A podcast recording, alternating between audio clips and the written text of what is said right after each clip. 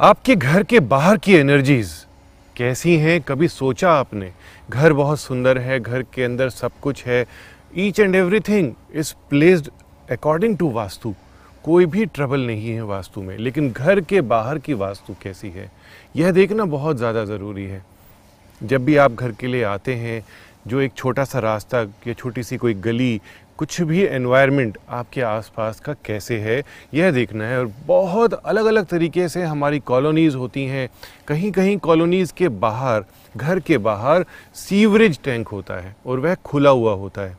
तो आप कोशिश करें सीवरेज टैंक बिल्कुल ठीक गेट के आगे नहीं होना चाहिए। कभी कभी हम सेप्टिक टैंक बना देते हैं जहाँ पे गवर्नमेंट की सीवरेज लाइंस नहीं आ रही होती हैं। तो सेप्टिक टैंक और सीवरेज टैंक ठीक गेट के सामने नहीं होना चाहिए। ऐसा अगर आप ठीक करेंगे तो लाइफ में बहुत सारे चेंजेस आएँगे अपॉर्चुनिटीज़ बहुत ज़्यादा आएँगी। इसके बाद आप देखें कि टी जंक्शन पे अगर आपका घर है तो क्या आपको आपकी लाइफ में प्रॉब्लम्स आ रही हैं? बहुत ज़्यादा प्रॉब्लम्स आती हैं अगर साउथ या वेस्ट की दिशा में सामने से एक रोड आ रही हो। और टी जंक्शन यानी कि टी पर आपका घर बनता हो। इसे वेद कहा जाता है और यह बहुत ही हानिकारक होता है हार्मफुल होता है आपकी ओवरऑल लाइफ के लिए। हेल्थ प्रॉब्लम्स तो रहती ही रहती है रिलेशनशिप्स में भी प्रॉब्लम आती है। तो आप इस टी जंक्शन को कैसे ख़त्म करेंगे? टी जंक्शन साउथ और वेस्ट का बिल्कुल भी नहीं होना चाहिए और अगर इस पे ज़्यादा गाड़ियाँ आ रही हैं तो तो यह बहुत ही ज़्यादा गलत है। आपने डोर के बाहर फसाड के बाहर एक स्वस्तिक लगाना है, तांबे का स्वस्तिक लेकर के लगाना है। सात इंच में तांबे का स्वस्तिक हो तो बहुत ही अच्छा है, बहुत ही शुभ माना जाएगा ये। तांबे का स्वस्तिक होना चाहिए, पीतल या प्लास्टिक का स्वस्तिक नहीं होना चाहिए। अब मैं आपको इसी के लिए एक और उपाय बता रहा हूँ, एक फोकस लाइट लें और पूरे घर के ऊपर बाहर की तरफ़ से डालें।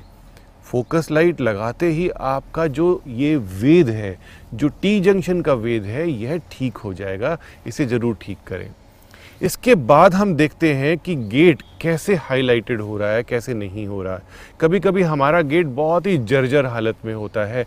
आवाज़ करता है खोलने, बंद करने में आवाज़ आती है। यह बिल्कुल भी नहीं होना चाहिए और गेट के दोनों तरफ़ लाइट्स होनी चाहिए। आप गेट के ऊपर जो पिलर्स बने होते हैं साइड्स में, उसके ऊपर लाइट्स लगा सकते हैं।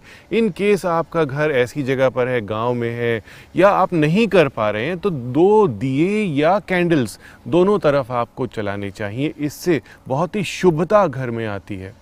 तुलसी के पौधे, फूलों के पौधे, दोनों तरफ़ अगर आप लगाते हैं, अपनी एंट्री में मेन डोर नहीं मेन गेट की बात कर रहा हूँ, अगर आप एक इंडिविजुअल घर में रहते हैं तो जो गेट होता है गेट के बाहर कुछ ना कुछ अच्छे पौधे ज़रूर होने चाहिए इससे आपके घर की एनर्जीज बहुत अच्छी मानी जाएँगी और अच्छा होगा यह सारे डिफेक्ट चेक करें और अपनी लाइफ में इसे ठीक करें Subscribe now for interesting and knowledgeable videos by Dr. Puneet Chawla